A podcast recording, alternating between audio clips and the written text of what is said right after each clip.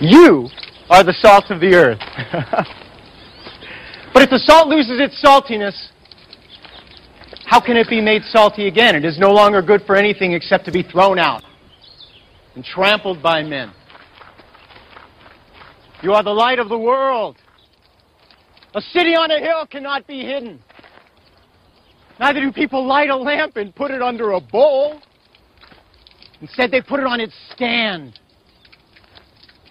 And it gives light to everyone in the house in the same way. Let your light shine before men that they may see your good deeds and praise your Father in heaven. This may, uh, this may look and sound familiar if you have been with us from the beginning of the series, Joshua and Generation Next. But in society where there were no refrigerators and you ate mostly the same thing every day, salt was used to prevent decay and to flavor food. And in both cases, eating it would make a person thirsty for more. And so we defined early, way, way back a few months ago uh, a salty life like this. It's a different sort of life that stops decay and adds flavor to other lives. For anyone who has ever wanted to make a difference, to leave a legacy, to impact persons, to live a life that matters, something in you resounds with Jesus' description of salt to a decaying and flavorless world. Enter the book of Joshua, which preaches and has been preaching to us how, in the midst of a new land, new people, new opportunities, God called Joshua and the people God asks them to lead to be salt together. And specifically as it pertains to both Generation Next and to us, how can we be salt during a time of blessing? So in chapter 1, we looked at the character of God who coaches us up on the God sized mission to be salt and light. And we talked about being prepared because you never know while living a salty life when you might encounter a hitchhiker like Rahab along the way who is primed and ready to enter into God's family.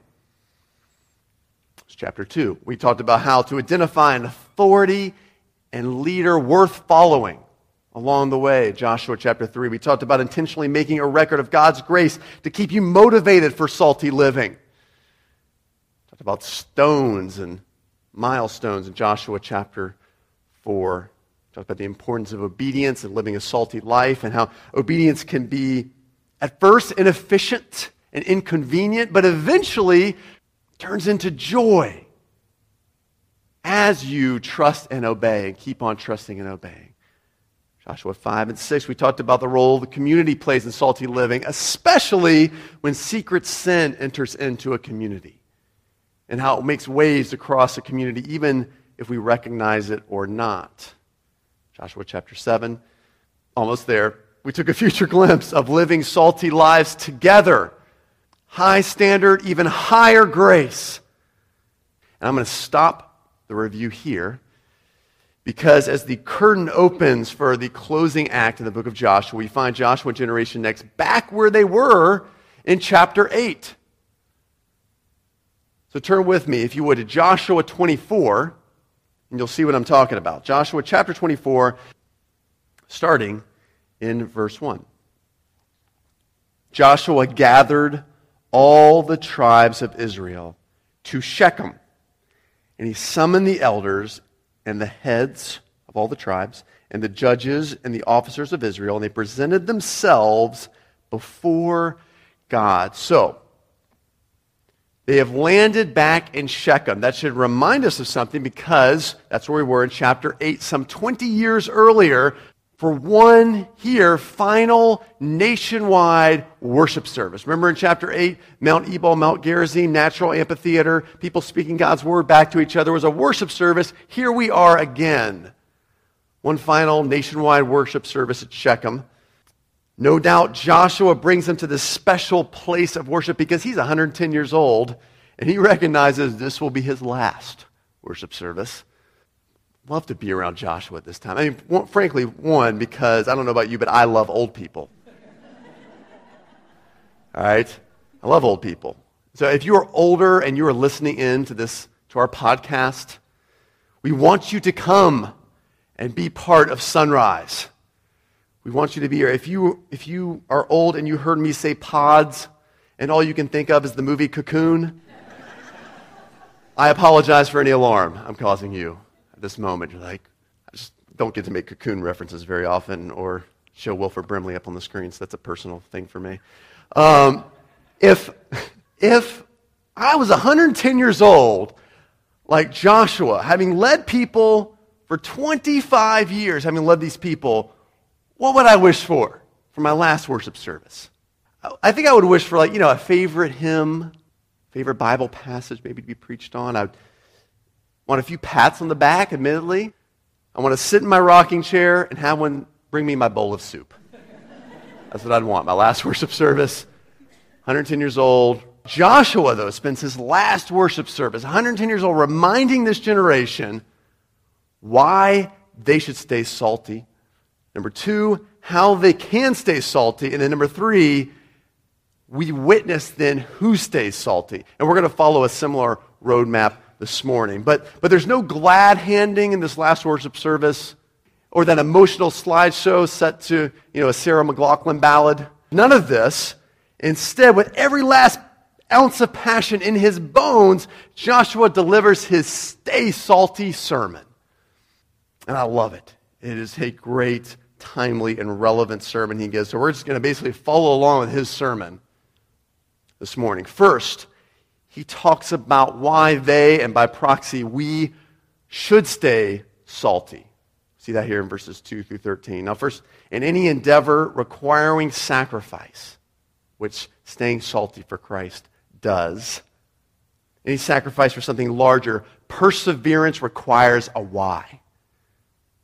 You know what I mean? If you're going to do something big, it's going to take something out of you along the way, you're going to be asking that question why am I doing this again? Why does this matter? In a moment, Joshua is going to give us, us and Generation Next a practical how, but first, that would be fruitless without a why, because we would eventually give up. And the why Joshua gives us is God's saving and every grace. First of all, God reminds his people of his saving grace. Let's read verses 2 through 13 together. So Joshua at this worship service says to all the people, Thus says the Lord, the God of Israel, long ago your fathers lived beyond the Euphrates, Terah, the father of Abraham, and Nahor, and they served other gods. Then I took you oh, sorry, took your father Abraham from beyond the river and led him through all the land of Canaan and made his offspring many. I gave him Isaac. And to Isaac I gave Jacob and Esau. And to Esau I gave the hill country of Seir to possess. But Jacob and his children went down to Egypt. And I sent Moses and Aaron, and I plagued Egypt with what I did in the midst of it. And afterward I brought you out. Then I brought your fathers out of Egypt, and you came to the sea. And the Egyptians pursued your fathers with chariots and horsemen to the Red Sea. And when they cried out to the Lord, he put darkness between you and the Egyptians and made the sea come upon them and cover them. And your eyes saw what I did in Egypt, and you lived in the wilderness a long time. Then I brought you to the land of the Amorites. You're the, the bringing them out of, delivering them. I brought you to the land of the Amorites who lived on the other side of the Jordan. They fought with you. I gave them into your hand. And you took possession of their land, and I destroyed them before you. Then Balak, the son of Zippor, king of Moab, arose and fought against Israel. And he sent and invited Balaam, the son of Beor, to curse you, but I would not listen to Balaam. Instead, he blessed you, so I delivered you out of his hand. And you went over the Jordan and came to Jericho, and the leaders of Jericho fought against you, and also the Amorites, Perizzites, Canaanites, Hittites, Girgashites, Hivites, and the Jebusites, and I gave them into your hand. And I sent the hornet before you, which was probably the fear of the Lord. This is mentioned a couple other times in Scripture, but it's probably just the fear of the Lord, not actual hornets. hornet before you, which drove them out before you, the two kings of the Amorites. It was not by your sword or by your own bow. Examples of God's love made active through an undeserved gift, undeserved deliverance. That is grace right there. God making his love active through an undeserved gift. And here we have saving grace. And of all these examples, and there are many here, what stood out to me was the first one. That was Abraham. Abraham stands out to me because, oh, look back there at verse 2 and 3. Uh, Thus said the Lord God of Israel, long ago your fathers lived beyond the Euphrates, Terah, the father of Abraham, and Nahor, and they served other gods. It's the only time we really hear this in the Bible. And you can't dance around the fact that Abraham was an idolater. The father of the Jewish nation served idols. He was once an enemy of God. Everyone who would hear this later liked to think of Abraham, the father of their faith, as the grand, sort of stately, godly man who was basically good and noble. He just needed a little help from God along the way. You know what I'm saying? Silver hair, gray beard. You know, you know the kind of look, right? Later, would have a statue made of marble. No one liked to consider Abraham former pagan worshiper, indulging in selfish pursuits, lusting after false gods. No one liked to think of Abraham that way.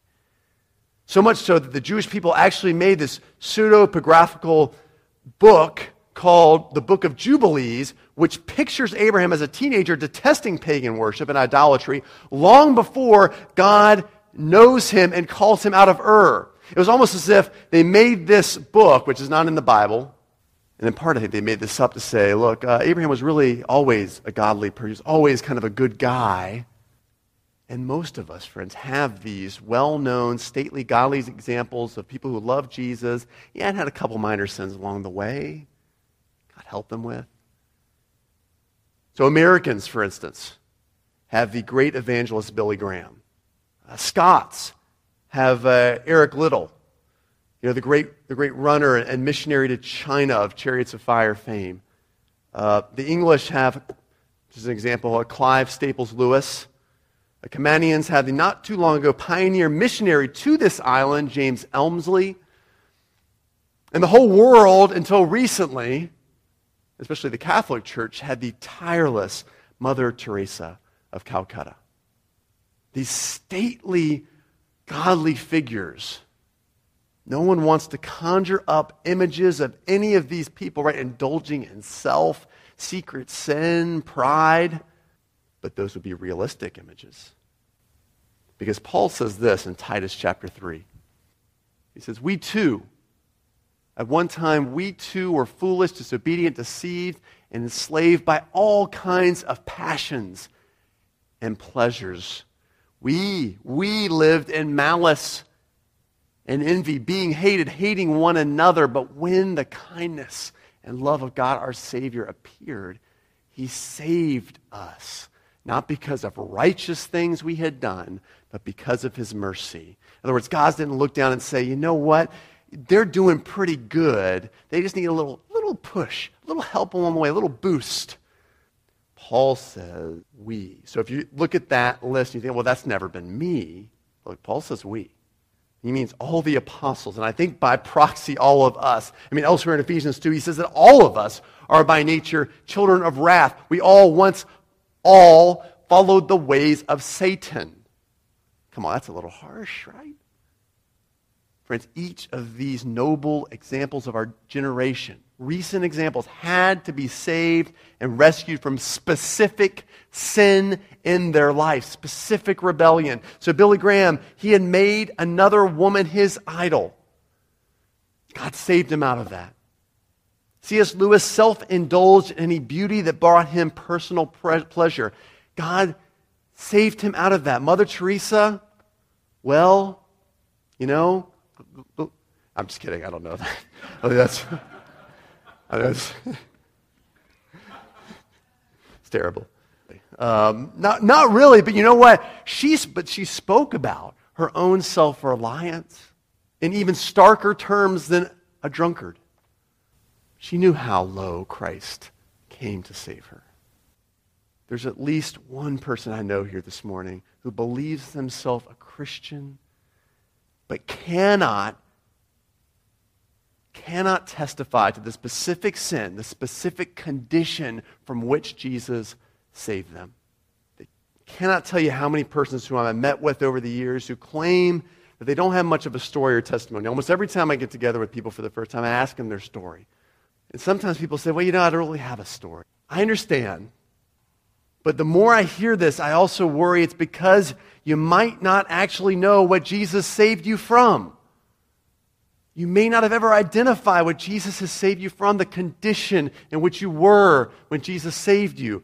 John 5 24 it says this that whoever hears my word, Jesus says, whoever hears my word and trust him who sent me can give eternal life. That person does not come into judgment, but has passed from death to life. In other words, the condition you were in was death.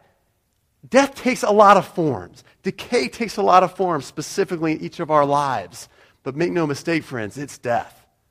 So each of us should have a testimony we can look back on. This is all part of the why. You got to look back and be able to see God has delivered me from something awful into something great. And each of us should have a testimony in which you identify what you have been saved from. So, right now, where you're sitting, we have pins in these chair pockets. Take a moment. You got all came in with a bulletin, you should have been handed one.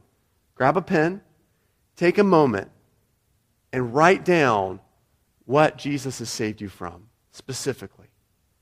I'm going to give you some examples to consider.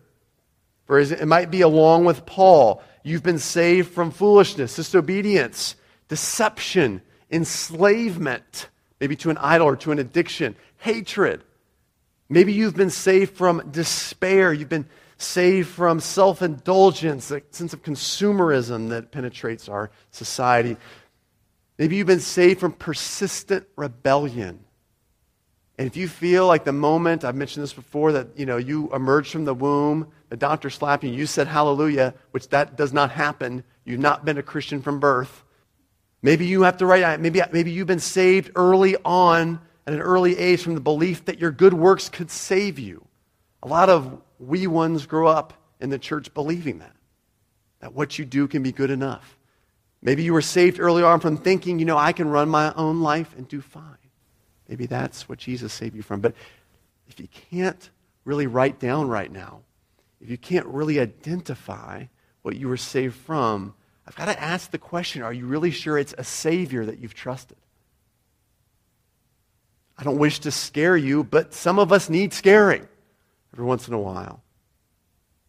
If you don't have a testimony, it might be because you genuinely don't trust Jesus has saved you from anything real that would have led first to your destruction and ultimately to your eternal death.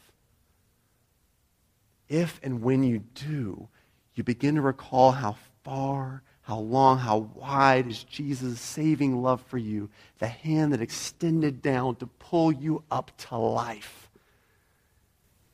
You think on it, you recall it, it gives you a reason to carry on in living for Him.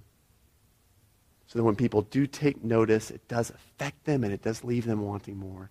But you got to think of where you've been saved from. Abraham was an idolater. So, first saving grace, and then very quickly, he gives them another reason every grace. Verse 13 I gave you a land on which you had not labored, cities you had not built, and you dwell in them. You eat the fruit of vineyards and olive orchards you did not plant. This is a great example of the type of blessing that can flow forth from Jesus' saving grace.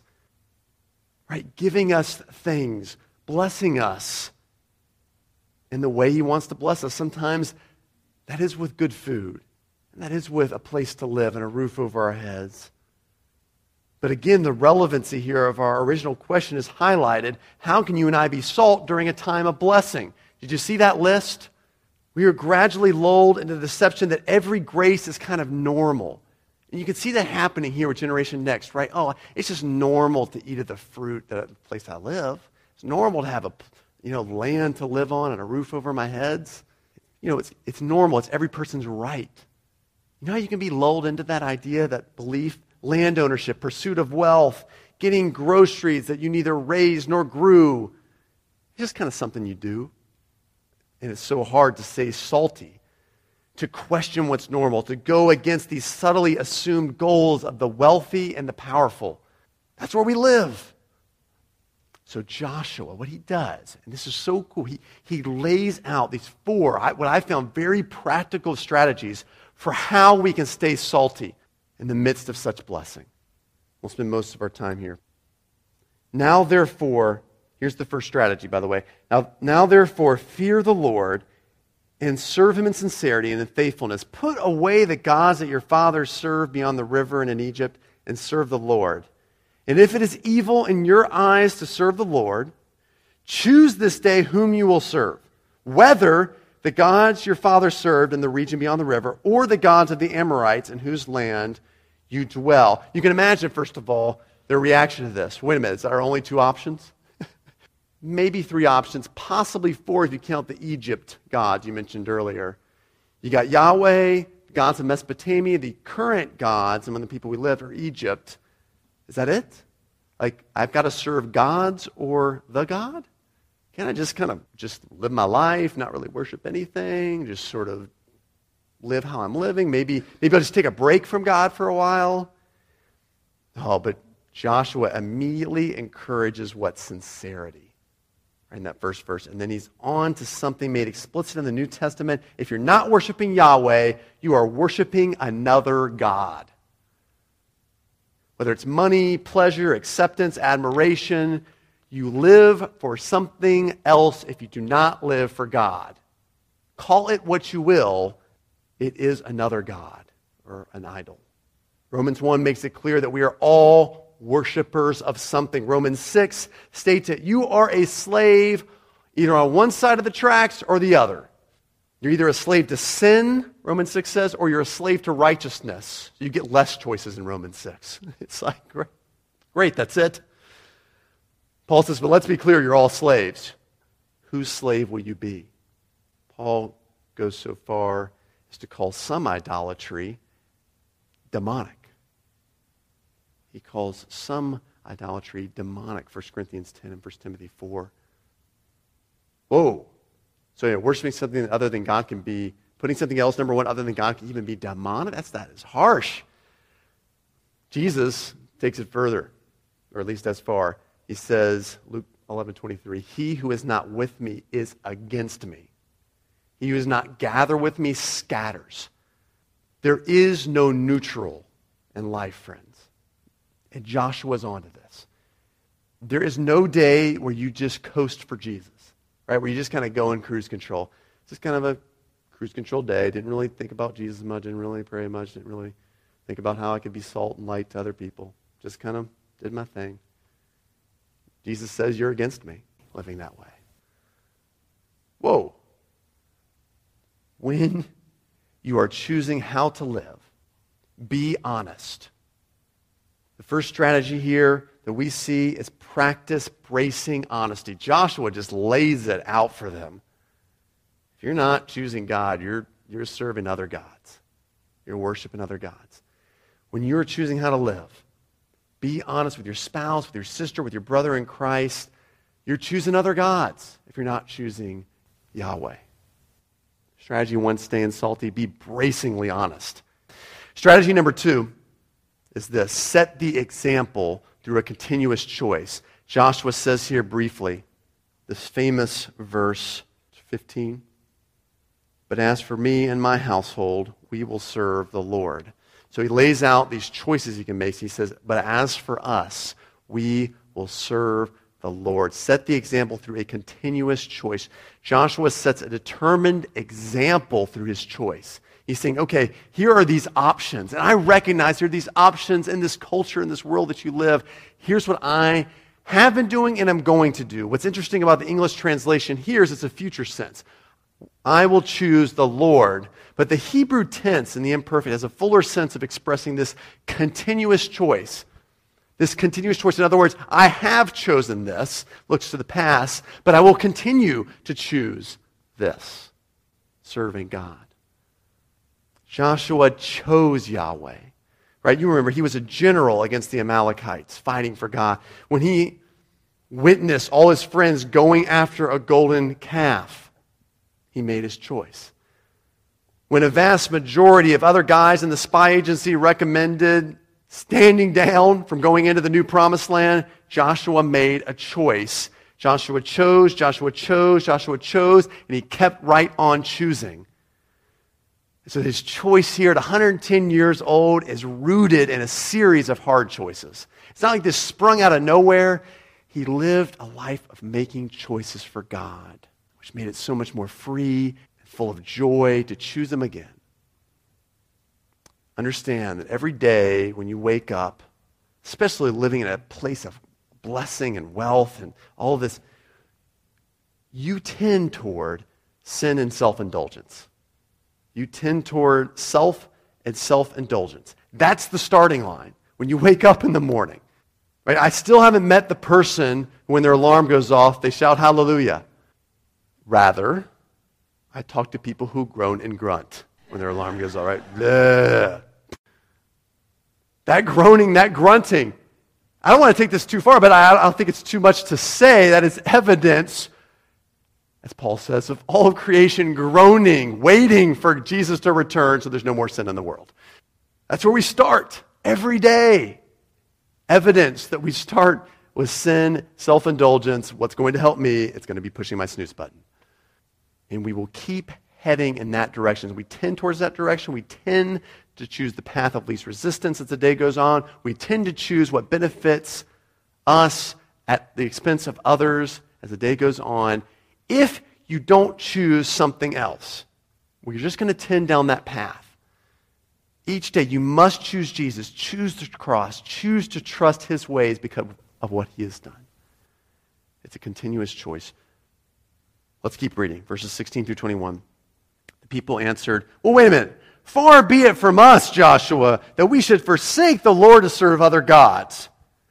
Right? They're offended by this. No, no, no, no, no. For it is the Lord we're, we're going to serve who brought us out of Egypt and our fathers and out of the house of slavery, who, who did these great signs in our sight and preserved us in all the way that we went. And among all the peoples for whom we passed, they're very religious people, as you can tell. They're, they're doing a great job getting through this. And the Lord drove out before us all the peoples, the Amorites who lived in the land. Therefore, we will serve the Lord. He's our God.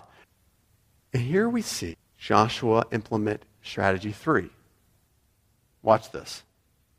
But Joshua said to the people, You are not able to serve the Lord. He is a holy God. He is a jealous God. He will not forgive your transgressions or your sins. You know what? If you forsake the Lord and serve foreign gods, then he will turn and do harm and consume you after he's done all this good for you. In other words, the idea is, you know, if that was to even happen, if you then decide, oh, yeah, okay, we're not going to serve him anymore, oh man, there's going to be trouble. But you see what he's done here? Strategy three is to share the good news with creativity and without apology. What Joshua has done just here is what we used to call in the biz the walk away. By the biz, I mean the furniture business. That's right. Uh, when I was pre pastor, I paid my way through seminary as a furniture salesman. I just Someone just give a shout out for furniture salesman? Woo! All right. It was a thing of beauty, though, to watch veteran sellers when I first got there, just showing people their, the finest in bedding or living room furniture. And every once in a while, they would quickly move on, saying, you know what, here's our best stuff. It's all cherry wood, it's, but it's probably not for you. And then they move on to the cheaper furniture. and it was a thing of beauty because, um, you know, more than half the time, what do you think happened? People's sense of pride, their sense of determination rose up to the challenge. No, no, no, wait a minute, I want to hear more about the good stuff. Know, you had 0% financing, we could do this, right? I worked pre 2008, clearly. Likewise, Joshua, I love it. He, he, he almost risks something here a little bit. He, he gets creative, saying, hey, honestly, God's awesome. He's great. It's almost, but he's probably not for you. You really probably can't, you probably can't do it, right? What a cool thing to risk something sometime like that. Honestly, man, if you've seen something different in my life, I love my life. God has been good. You know, I tell you the secret. Uh, but I don't know if, I don't know if you're really ready for it. What, what if we tried something like that? I mean, first of all, sharing the good news keeps you believing, breathing in, living out the good news.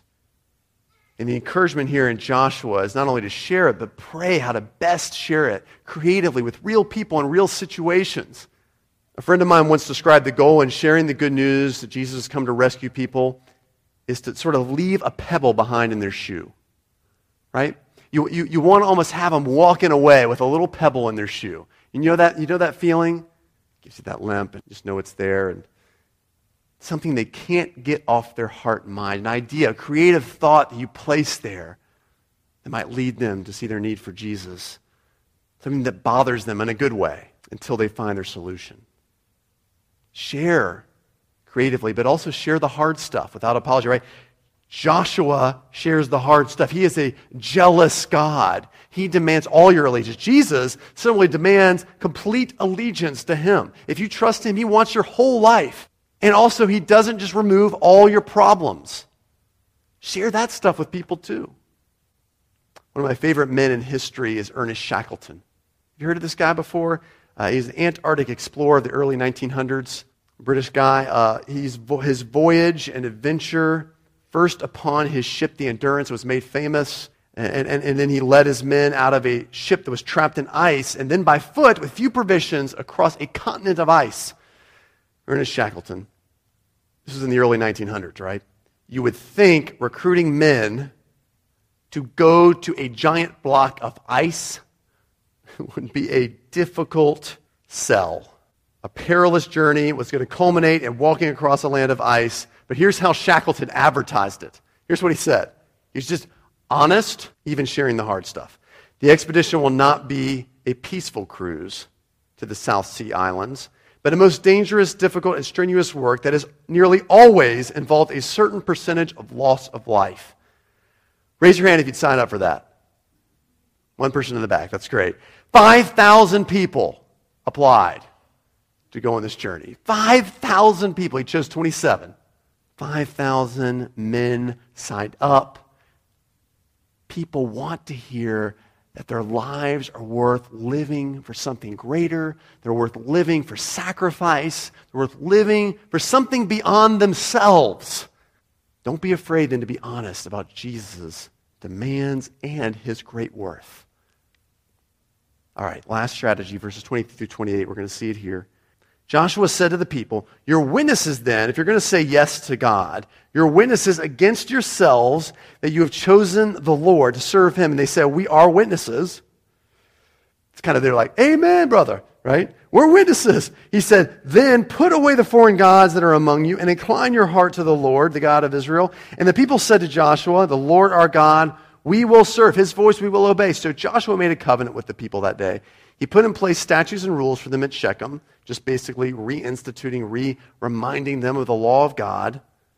And Joshua wrote these words in the book of the law of God, and he took a large stone and set it up there under the terebinth that was by the sanctuary of the Lord. And Joshua said to all the people, Behold, this stone shall be a witness against us, for it has heard all the words of the Lord that he spoke to us. Therefore, it shall be a witness against you that you, lest you deal falsely with your, your God. So Joshua sent his people away, every man to his inheritance. Everyone went home from the worship service with that last thought. And this was strategy four establish reminders of your I do. Establish reminders of your I do. This, this stone that he's talking about here, it's the seventh memorial to the Lord in the book of Joshua. It's the seventh grouping of stones in some way to remind God's people of their commitment to Him, their I do's, their I do to God. You know, over time, society at large has instituted a number of reminders of wedding vows. There are things like rings, right? Anniversaries, certain gifts for anniversaries, right? To commemorate things like there are things like paper you get on some anniversaries, aluminum for other anniversaries. There are ways you commemorate your I do's to your bride or to your groom. Katie and I have framed a marriage covenant that persons at our wedding sign to commit to pray for us. And that was pretty cool. Unfortunately, someone signed Bill Cosby on there, which, like, thanks a lot. You know, pray for the people. Sorry, that's awful. All right, um, I'm, I'm, off the, I'm off the hook this morning. All right. But it's a reminder to us of our I do. Consider establishing reminders of your I do's to Jesus. And there are all kinds of ideas to do this, all kinds of creative ways to remind you of your I do, your commitment you've made to Jesus. And thankfully, the Bible gives us explicitly two of them baptism is one of them. The, the, the, visible moment, the act, the celebration, and ultimately a reminder of our commitment to die with Jesus, to, to die to our former way of living, and to be raised to life with him. And not just your own, but other people's as well. When you, when you go and you celebrate that with others. We celebrated one a few weeks ago. What a, what a reminder that God has raised us to new life. Another one's the Lord's Supper a regular ongoing reminder of receiving Jesus' saving death on our behalf. A reminder that we're choosing, again, Jesus' way, his death, and its effect for us. And we're going to celebrate that later this morning. A commitment that we're totally dependent on him. Four strategies. What's, what's so fascinating about these strategies to, to stay salty are that they're totally outside the box totally outside of what we would choose. We would choose to stay salty and committed and persevering for Jesus. We would, we would cut back on another activity, right? To serve God more in his activity. We, we would try to get balance in our life, or we would try to find our niche and how we're supposed to serve. Joshua goes outside the box. He says, just, just get honest with people. Be really honest. Like when you're not serving God, you're serving false gods. You're working against Jesus. He says, look, uh, be creative and be in prayer and be thoughtful about sharing the good news with others because sharing the good news, sharing and reminding people about their need for the Lord helps you remind yourself of the need for the Lord. Building in reminders of your commitment, right? Don't think you can just keep living this life without reminders of your need for Him. I love it. Awesome little strategies. Now, lastly, here, who stays salty? After these things, Joshua the son of Nun, the servant of the Lord, died, being 110 years old. And they buried him in his own inheritance at Timnath Serah, which is in the hill country of Ephraim, north of the mountain of Gaash. Israel served the Lord all the days of Joshua and all the days of the elders who outlived Joshua, and had known all the work the Lord did for Joshua. As for the bones of Joseph, which the people of Israel brought up from Egypt, they buried them at Shechem in the piece of land that Jacob bought from the sons of Hamor, the father of Shechem, for 100 pieces of, uh, of money. It became an inheritance of the sins of Joseph. And Eleazar, the son of Aaron, died, and they buried him at Gibeah, the town of Phinehas, his son, which had been given him in the hill country of Ephraim. We notice first the end of faithful examples the death and burial of Joshua, the burial of patriarch Joseph, and the death of Eleazar, who was the priestly equivalent of Joshua. He was appointed by Moses to succeed Aaron as a priest. He was the son of Aaron. You'll note, secondly, that this generation stays faithful to Yahweh, living salty lives. But it's inescapable the hint the subtle implication that the next generation will not stay salty. Right? Verse 31 Israel served the Lord all the days of Joshua, all the days of the elders who outlived Joshua, and had known the work the Lord did. The implication there is that might not be the case, and in fact won't be for the next generation. And that leads us here to the truth that we cannot, friends, dictate the spiritual destiny of future generations. We can provide an example, we can share good news with creativity, etc but we can't determine the spiritual vitality and direction of the future. That's up to God. So I want to encourage you, lastly, here, friends, do not give in to the someone else syndrome.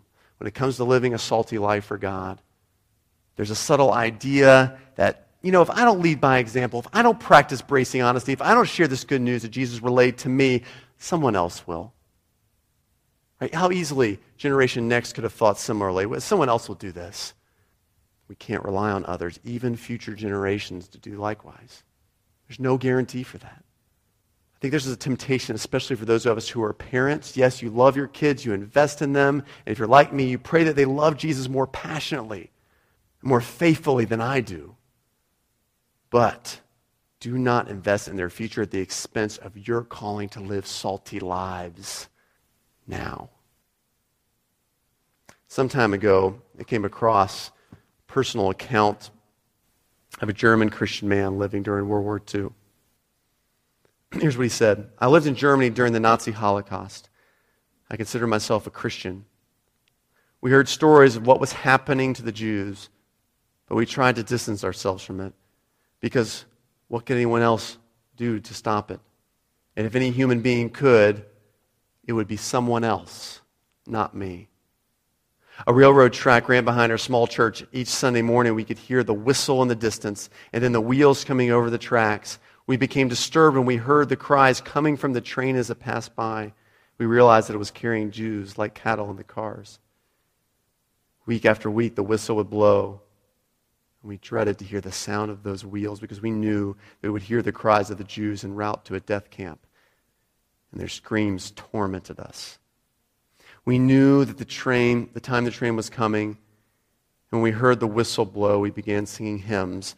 By the time the train came past our church, we were singing at the top of our voices because if we heard the screams, we sang more loudly, and soon we drowned them out to hear them no more. Years have passed, and no one talks about it anymore, but I still hear that train whistle in my sleep. God, forgive me. Forgive all of us who called ourselves Christians, yet did nothing relying always on someone else to intervene. What we realize here at the close of the book of Joshua is that there is no generation next. There is only a generation now. Friends, we are called to live salty lives before a generation, passing before our eyes, uh, not in torment to internment camps, but ultimately to the same destination of death. We cannot pass the buck to someone else. You may be young, you may be inexperienced, you may possess faith the size of a mustard seed, but you are not the church of the future. We are the church of the now. Let's live like it and pray. Father, what a cool exhortation at the end of his life. It's hard and it's strong, Lord. Joshua does not go gently into that good night, but he reminds his people why and how they should stay salty. Giving them one last exhortation and then a remembrance, Lord, that we can't guarantee tomorrow. We can't just assume that, you know, if, if, if I don't live a salty, flavorful life that leaves people wanting more, I'm sure someone else will do it. I'm sure some other church will do it. I'm sure my children or these young people will do it. We're reminded that there is really no guarantee for a generation next. But we are the generation now. Lord, help us fight to live salty lives. In Jesus' name, amen.